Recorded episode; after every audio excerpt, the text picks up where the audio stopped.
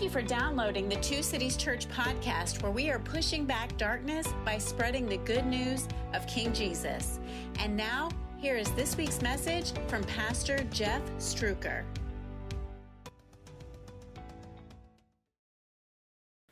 I want to tell you about this mistake that I made last week.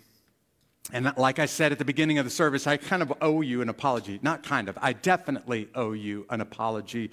I'll give you a glimpse into the life of a pastor. Somebody stopped me last Sunday and they were criticizing and complaining something about our church. Now, this is not just me. I don't know a pastor that doesn't have this happen to them regularly. So it's not that unusual. And the area that they were criticizing in our church, let's just be honest, it deserves some criticism. It, it's got some work. Hey, we're a church plant. Everything around here feels like it's got some work to do, but it's all good. The thing about this criticism that really started to get under my skin is this person has not lifted a finger to make any difference in this area of ministry, but they were very quick to point out that it's not where it should be. And I totally agree. I just about lost it. And I decided, you know what? I'm angry, and if I say something right now, what comes out of my mouth is not going to be loving, it's not going to be gracious, it ain't going to sound very much like Jesus. I'm about to go off. So I'm just going to keep my mouth shut. And this is where I owe you an apology. Because what I should have done at that moment, and I felt the Lord speaking to my spirit about this almost immediately is I should have stopped what I was doing and dealt very swiftly and very seriously with that kind of attitude. You see, it's easy to point out where other people stumble. It's easy to point out the mistakes and the failures. Again, we're a church plant. There's lots and lots of things that need lots and lots of work. We have to grow in a lot of areas. But this judgmental, critical attitude is dangerous in a church. In fact, I put this up here on the screens. If you were with us at the beginning when we launched our church, we listed five core values. This is who we are as a church, this is what we stand for. And today I want to explain number three on this screen. I'm going to put it up here for everybody to see because when we use the phrase living free, I want you to hear something. We're not just talking about the freedom that Jesus gives us from our sin. Please look up here for a second. We're talking about living free from super judgmental jerks. And what I'm going to tell you today is that if you run into people like that in Two Cities Church, you need to let me know because I need to go and talk to them. And I need to help counsel them about what's going on in their soul. And if things don't get better and they remain hypercritical and judgmental and hypocritical, then it's time for me to help them find another church. Because the truth is, living free means that if you're one of those judgmental, critical people who can see the speck in somebody else's eye, but not the log in your own eye, you probably found the wrong church. That's what we mean by living free. And the reason I'm bringing this up to you is because at this point in the Bible, we're studying through the book of John in the Bible. We're just going systematically, verse by verse. And at this point in the Bible, John is going to do something for us that I think is brilliant. He's going to give us a glimpse into the heart of judgmental, critical people.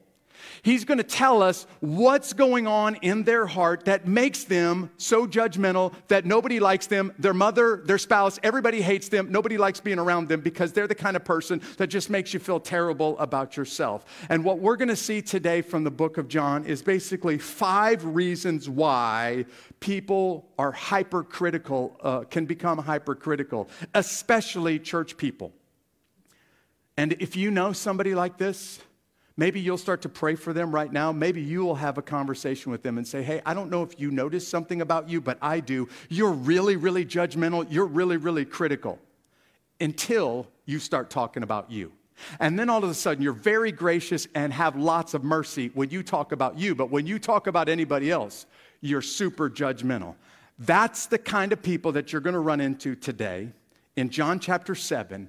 And we're going to look at what's going on in their heart. Five kind of reasons why people are judgmental and critical. And here's reason number one they believe that they get the chance to tell God what to do. Now, if you listen to their words, you'll hear that in their heart, they kind of set themselves up. Although they're the created, they kind of tell God what he should do um, and let the creator know what the created thinks about uh, what God is supposed to do next we pick up the story right where we left off last week. John chapter 7, Jesus' brothers, Mary and Joseph, had more children, and Jesus' brothers come to Jesus and they try to push him. And last week, Jesus said, I don't listen to you, I don't answer to you, so I'm not going to do what you tell me to do. We're going to pick the story up in verse 10, where we left off last week, and here's what happens next. After his brothers had gone up to the festival, this huge celebration in Jerusalem, then he, King Jesus, went up also, not openly, but secretly. All right, last week, his brothers came to him and said, Hey, Jesus, if you really want to grab the spotlight, you got to go to the big crowds, and the big crowds are in the big city. So, Jesus, if you want to grab the microphone, if you want to grab the megaphone, you got to go to Jerusalem. And they're pushing him. And Jesus said, I don't listen to you. I listen to my Father. Not Joseph, he's your dad. I listen to my Father, he's in heaven. And Jesus decides, okay, I'll go, but I'm not going to grab the spotlight. And so he goes in secrecy. The Jews, and here's why because the Jews were looking for him at the festival. And they were saying, Where is he? And there was a lot of murmuring about him among the crowds. Now, just bear with me for a second. You guys say the word murmur out loud. Okay, now murmur the word murmur out loud. Yeah, it sounds like mm, mm, mm, that's what it sounds like. Okay, the word murmur is when you're complaining about somebody, but you don't have the courage to say it to their face. So you're kind of complaining about them on social media or you're complaining about them behind their back. That's the word that the Bible is using right here. The people, some of the religious leaders are starting to murmur, criticize, and complain. Get this judge the judge of the universe about his actions. So some were saying, he's a good man. And others were saying, no, on the contrary, he is deceiving the people. Still, nobody was talking publicly. And here's why. If you were to talk publicly about Jesus, you were in trouble. They weren't talking publicly about him because the Jewish leadership, specifically the Jewish high priest and some of the Jewish religious leaders, were out to kill Jesus and they were out to kill anybody who spoke highly of him. That's how threatened they were by Jesus. And what the Bible is describing for us right now is a crowd of people that are trying to figure out who is this guy. There are some in the crowd who think they can make decisions for God. Now, you're probably thinking to yourself, well, they just said that he's deceiving the crowds. That's no big deal, right? It's, it sounds like a big deal, but it's, it's actually just telling a little white lie. Is that all that they're accusing Jesus of? No, no. Go back and read Deuteronomy chapter 13, and you'll hear that if you are deceiving people's faith, that is a capital offense in Israel that's guilty and uh, punishable by death. And the religious leaders are starting to say, hey, we need to kill this prophet because he's deceiving people and he's impacting their faith. They couldn't see, this blows my mind, they could not see, after all of the religious studies that they've done, who was standing right in front of their midst. And do you know why? Because they were playing the role of God for all of the rest of the people. In fact, if you even speak nice about him, we're going to hurt you. That's how much they wanted to get Jesus out of the picture. There are people very judgmental critical people. I understand why this happens outside of the church. It blows my mind that unfortunately, people like those Pharisees in Jesus' day are still in the church in our day. Chances are you've met some people like that. They like to comment about the way that you dress or about the way that you act or about something that you say. But again, they can't hear anything. They, they are very gracious to their own actions and very critical of you for, their, for your actions. These people are ultimately stepping into the role of God and trying to play God, get this, in your life and tell you what you should do, just like these religious leaders. Even Jesus' own half brothers are trying to play the role of God and tell Jesus what to do. And Jesus says, I don't listen to you. I definitely don't listen to those religious leaders. I listen to my Father, and I do what my Father in heaven tells me to do. See, some of them are playing God, but the truth is, others of them, they, they just think that they're smarter than you are. And they really like to show it off with their knowledge of the Bible. Now, get this they use Bible verses as a knife to attack you. When God originally wrote the Bible as a scalpel to cut and to cure and to heal you, they try to hurt you with the Bible instead of trying to heal something in your life with the Bible. And that's exactly what you see next in the book of John. Here's where it picks up in verse 14. When the festival was already halfway over, Jesus went up into the temple and began to teach.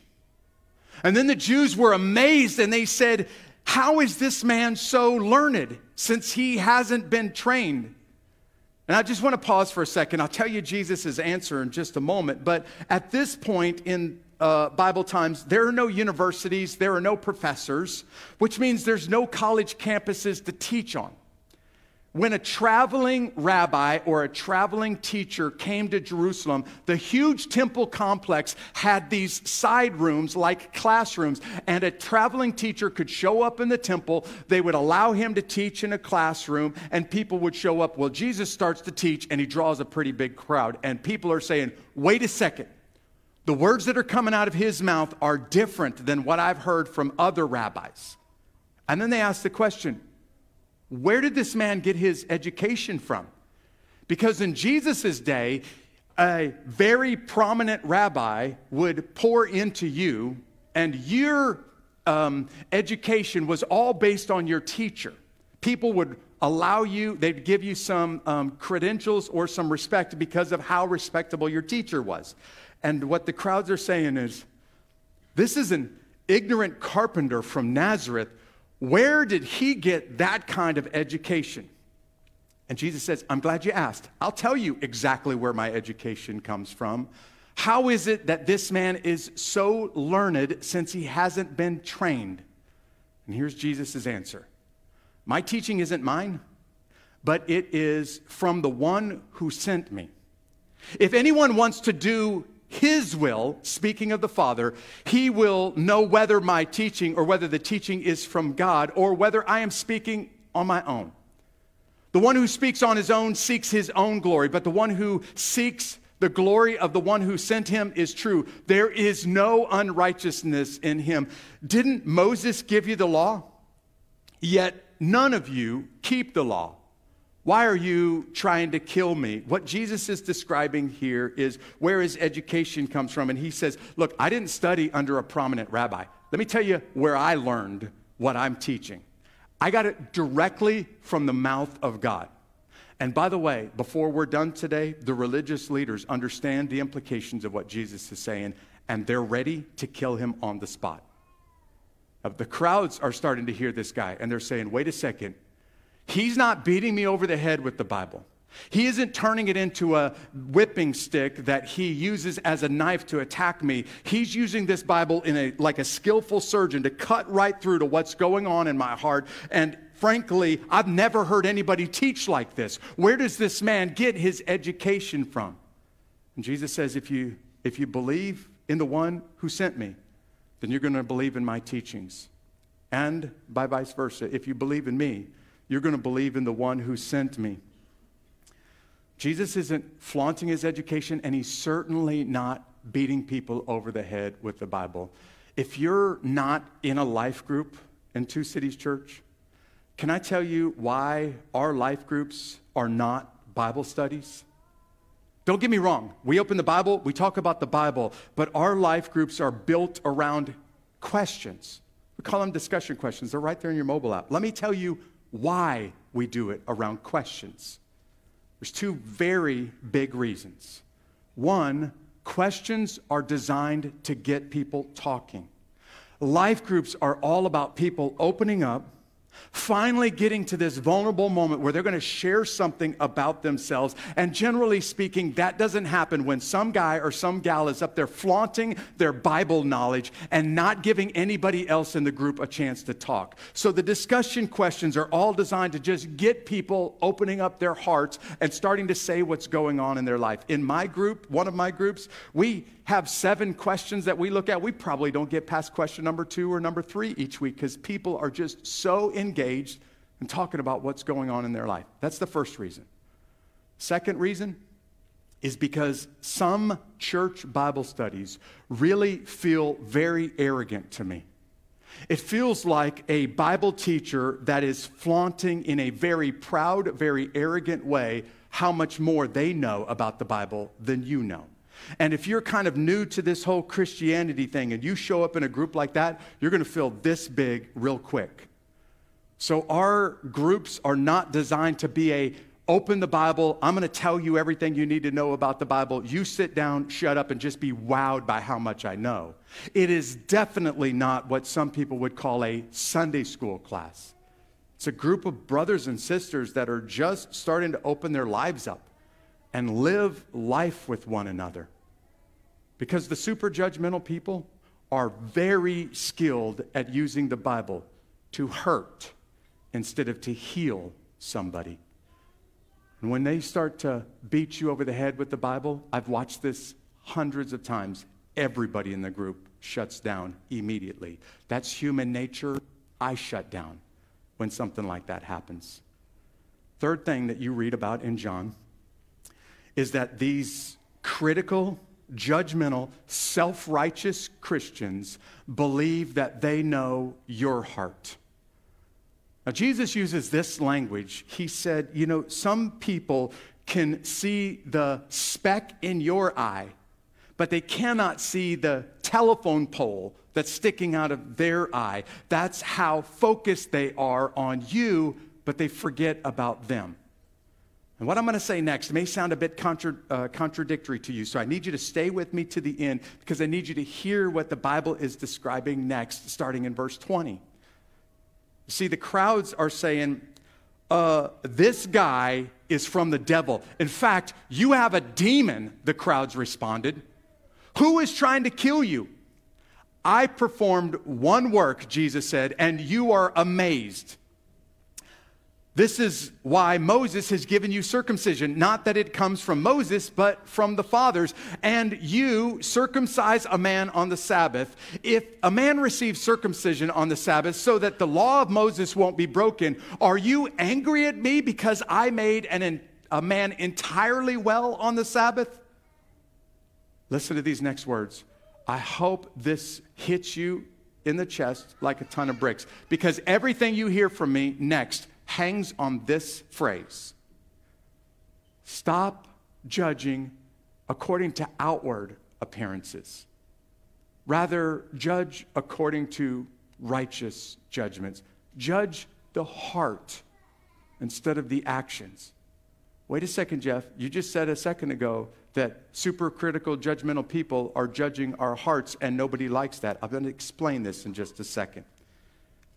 You see, the Jewish leaders created such a heavy burden for people about the Sabbath. They created so many laws that, frankly, I don't know how you could keep up with them all. You could walk this far, but no further, and then it was considered work, and you've just broken the law on the Sabbath. You could not light a fire, but you could warm yourself by a fire because lighting a fire was considered work, and you just broke the law, and now you're in trouble because you broke the law of the Sabbath. And Jesus is going to turn the tables on these hypocrites, and he's going to use their hypocrisy against them hey, you guys, you religious leaders out there, you're, you'll let somebody plan, you'll let somebody prepare, you'll let a, a, rabbi walk a long distance to go circumcise a baby on an eighth day because a baby had to be circumcised on the eighth day, even if the eighth day was a Sabbath.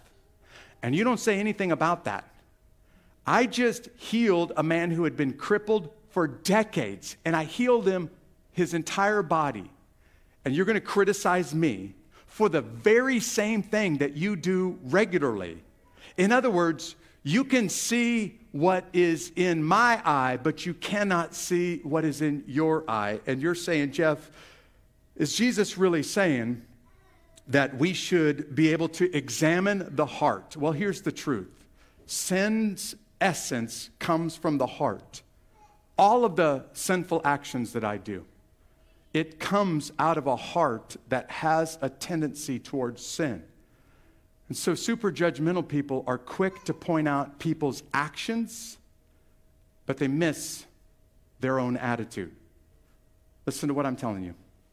What they will do is they will judge your actions very severely, but they will miss their own attitude. And I'm telling you, every Christian should become an expert in judging the heart.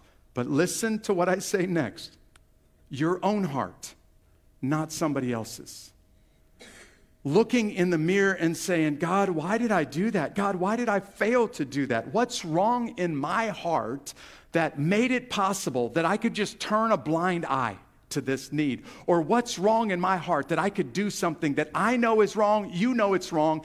These super judgmental people are really quick to point out somebody else's wrong actions, but they miss their own wrong heart. And Jesus is saying, stop judging the actions, start judging the heart. And you can't possibly know somebody else's heart, but you do know yours. So if you're going to judge the heart, judge your own heart. And that will show you where you're not, um, not adding up. That will show you where you're not measuring up. Fourth, we're moving right along in the book of John. These people believe that you should follow, it's very specifically worded on the screens, your rules or their rules, not God's rules. They like to set the rules, and then they expect you to follow their rules. And that's exactly what you see in the book of John next. Listen to what these religious leaders do. Some of the people in Jerusalem were saying, isn't this the man that they are trying to kill? Yet look, he's speaking publicly and they're saying nothing to him like, hey, they've already told everybody in the crowd that we want to catch Jesus and we want to kill Jesus. Jesus is standing among the crowds right now, and they're not even making a move on him. Can it be true? And here's where now it starts to get really interesting. Can it be true that the authorities know that he really is the Messiah? But we know where this man is from. When the Messiah comes, nobody will know where he's from. As he was teaching in the temple, Jesus cried out, You know me, and you know where I'm from. Yet I have not come on my own, but the one who sent me is true. You don't know him, talking about his father. I know him because I am from him, and he sent me. And now they understand what Jesus is saying, so they tried to seize him Yet no one laid a hand on him because his hour had not yet come. That's John's way of saying the moment that God had appointed for Jesus to die for our sins, that moment hasn't showed up yet. So nobody could lay a hand on him. However, many in the crowd, they listened and they started to think about what they were hearing. And they believed in him and said, when the Messiah comes, he won't perform more signs than this man has done Will he? They're basically saying, listen, I saw the crippled man now walking. I saw the crowds of thousands and tens of thousands of people that he fed. Surely there's not going to be somebody that's going to show up and outperform those kind of miracles, are they? See, the Bible tells us that when God sends the rescuer, check this out, he will come from Nazareth. He will be a Nazarene. Oh, but by the way, he will also come from Bethlehem. He will be born in Bethlehem. Oh, by the way, he will also come from Egypt. He will be a deliverer like Moses out of Egypt. And if you're sitting there reading the Bible and you're confused, the Jews in Jesus' day also said, but even though he comes from Nazareth and Bethlehem and Egypt, we really won't know exactly where he's from. And in truth, Jesus was born in Bethlehem, and his family had to run to Egypt, and he was coming out of Nazareth when he shows up on the scene. And they're saying, Could this be the guy? But wait a second. We know he's from Nazareth. I thought you didn't really know exactly where the Messiah is from. And Jesus says, I- am going to remind you of something. I actually didn't come from Nazareth or from Bethlehem or from Egypt, I came from heaven. And those that are on their way from, to heaven, they're going to recognize me. Now, you can't miss what he says to these religious leaders. You jokers who have studied the Bible your whole life can't see that I'm from heaven because you're not on your way to heaven. And you should be thinking to yourself, if that's possible, that they've studied the Bible their whole life and are not on their way to heaven, uh oh, what about my friend or my neighbor who gets up and goes to church and lives any way that they want to live? Is it possible that they're not on their way to heaven? See, this crowd is a little bit confused, and some are now starting to say, I think this really might be the guy. But I can't say that out loud because the religious leaders will kill me if they hear me say something like that. Which brings us to the fifth and final thing, and this is where they are just preaching a false gospel to you.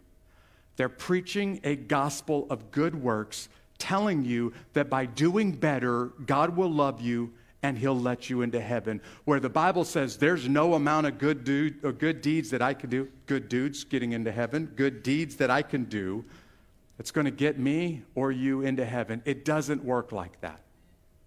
You see, they believe that they can change you at the soul level. And I can't change you at the soul level. I pour out my heart to you, but at the end of the day, when I lay my head down on the pillow at night, I know I can't change another human being's soul. That is a miracle that only God in heaven can do. And what they're really trying to do is to get you to change your actions instead of really getting to the essence of what's going on and reminding you how much you and I need the blood of Jesus to change our soul. And then our actions will follow after that. Here's how we wrap up today John chapter 7, starting in verse 32. The Pharisees heard the crowd, and now they're threatened.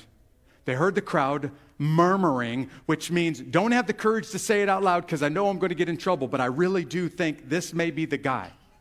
They heard the crowd murmuring these things about Jesus, so the chief priest and the Pharisees sent servants, the temple guards, to go arrest Jesus.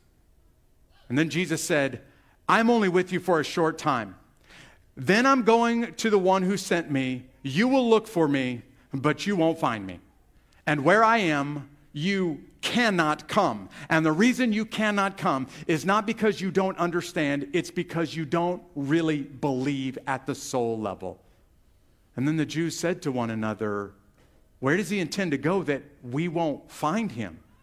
He doesn't intend to go to the Jewish people dispersed among the Greeks and teach the Greeks, does he? What is this remark that he's made? You will look for me, and you will not find me, for where I am, you cannot come. Jesus is basically describing the difference between um, intellectual head knowledge and believing something so much that it changes your life. You see, what the Bible described is people that said, okay, we've just heard him, and we're starting to know that this really might be the Messiah. Don't miss this Bible word. Because this Bible word is different than air quotes, praying a prayer, or understanding a few Bible concepts, or even believing something in your head. That kind of knowledge is the rock solid certainty, so convinced that I'm going to stake my life on it. And if this isn't true, I am totally and completely helpless. Some people in the crowd started to hear him. They started to put the message and the miracles together and say, I think this is the dude. I think he really is Messiah. And they started to know it. And those Jewish leaders started to get threatened. Those religious leaders started to say, we've got to do whatever it takes to stamp this out. They were really preaching a false gospel, a gospel of do this and don't do that, and God will love you and he'll let you into heaven. Now, I just want to get real with us for a second. You know somebody, I know somebody, more than a few somebodies, who are super critical and very judgmental they call themselves a Christian. And at the essence of what they're, what's coming out of their mouth, I can't help but wonder are you believing in a false gospel? Are you believing that if I will do good and not do bad, that God will love me and He'll let me into heaven? Are you believing that if you do good and not bad, God will love you and He'll let you into heaven? Because if that was the case, these religious leaders would get in. And Jesus makes it abundantly clear today You don't recognize me because you aren't, you're not going to be in heaven with me one day. You don't recognize the one who sent me, and you're certainly not going to be with me when I get into heaven. You see, this false gospel is really when we use the wrong tape measure. What we're doing is measuring ourselves against other people. When what God has really said is if you want to know who you are, if you want to know how things stand in your soul apart from me, you got to measure yourself against the only standard measurement out there. You got to measure yourself against my son Jesus. And when you measure yourself against my son Jesus, it will be very clear to you I don't measure up. I don't even come close to measuring up. The people that are measuring themselves against somebody else, they do it because this is a measurement that I can achieve. I can live up to that measurement. But if I'm supposed to measure myself against Jesus, nobody's going to be able to live up to that measurement. And so they choose the easier ruler. And they make themselves feel good by making you feel bad. When what the Bible is saying is come to Jesus, run to Jesus, and admit to him that you don't measure up. And he's going to say, I know you don't measure up. Nobody does. There hasn't been a human being ever who's measured up to me but you don't have to measure up. You see, I was willing to leave heaven and come to earth because you don't measure up. I was willing to become your sacrifice for all of your failures, all of your mistakes, all of the times that you've ever messed up. I was willing to pay the price for that. And if you will trust me, and I mean stake it all on me, I will make you measure up. Not by any good that you've done, but by the perfect life that I've lived.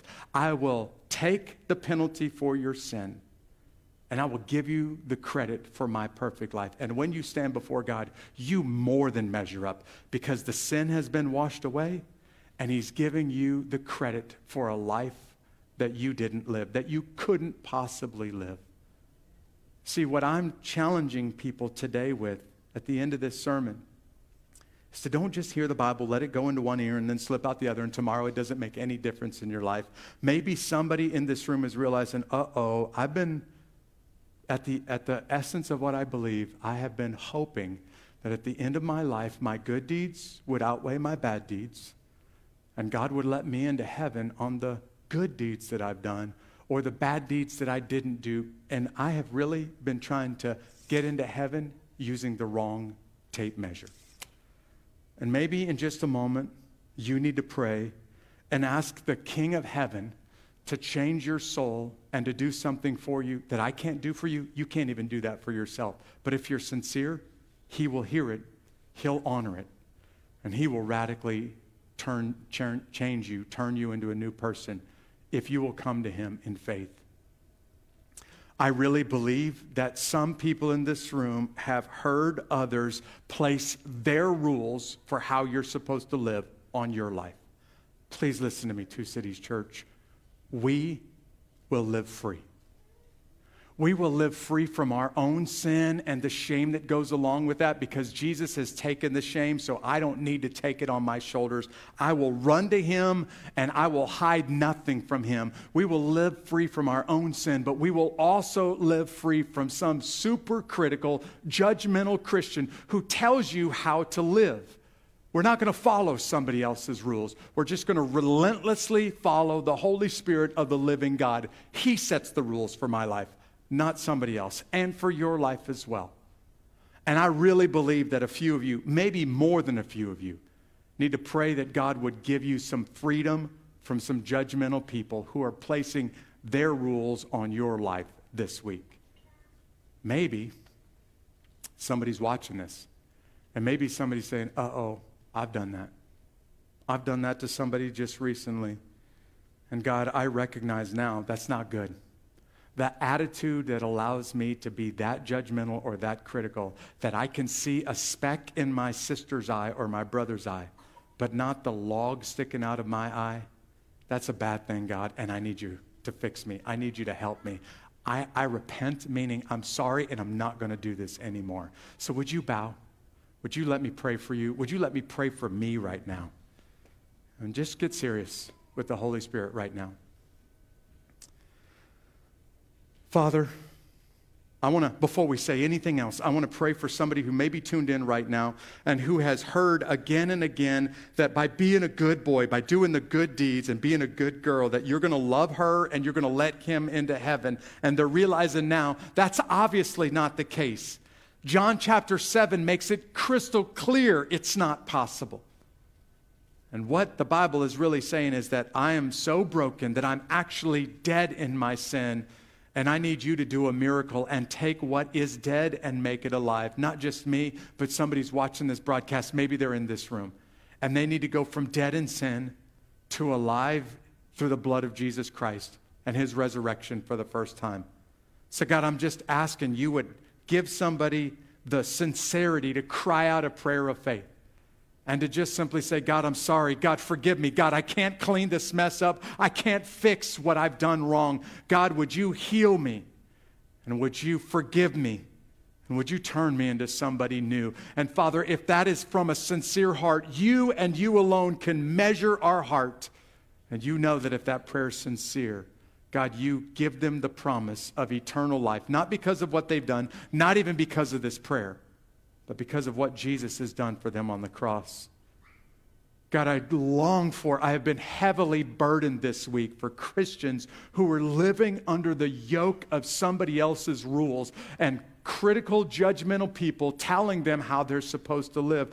God, would you help your people to live free and to just shamelessly run to you when we mess up and to come to you and look to you and your spirit and only your spirit for how to live and not allow other people to place their judgmental rules on us.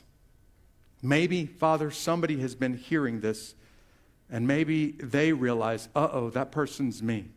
And God, what they need right now is for you to work in their heart. Because this judgmental, critical attitude comes from a bad place in their heart. So, God, would you give them the freedom of not having to listen to and be led by a judgmental, critical heart. Father, I just ask that your people would live free, free from sin for the first time or free from somebody else's judgment on their life. That's my prayer over your people right now. And I pray this in Jesus' name. Amen.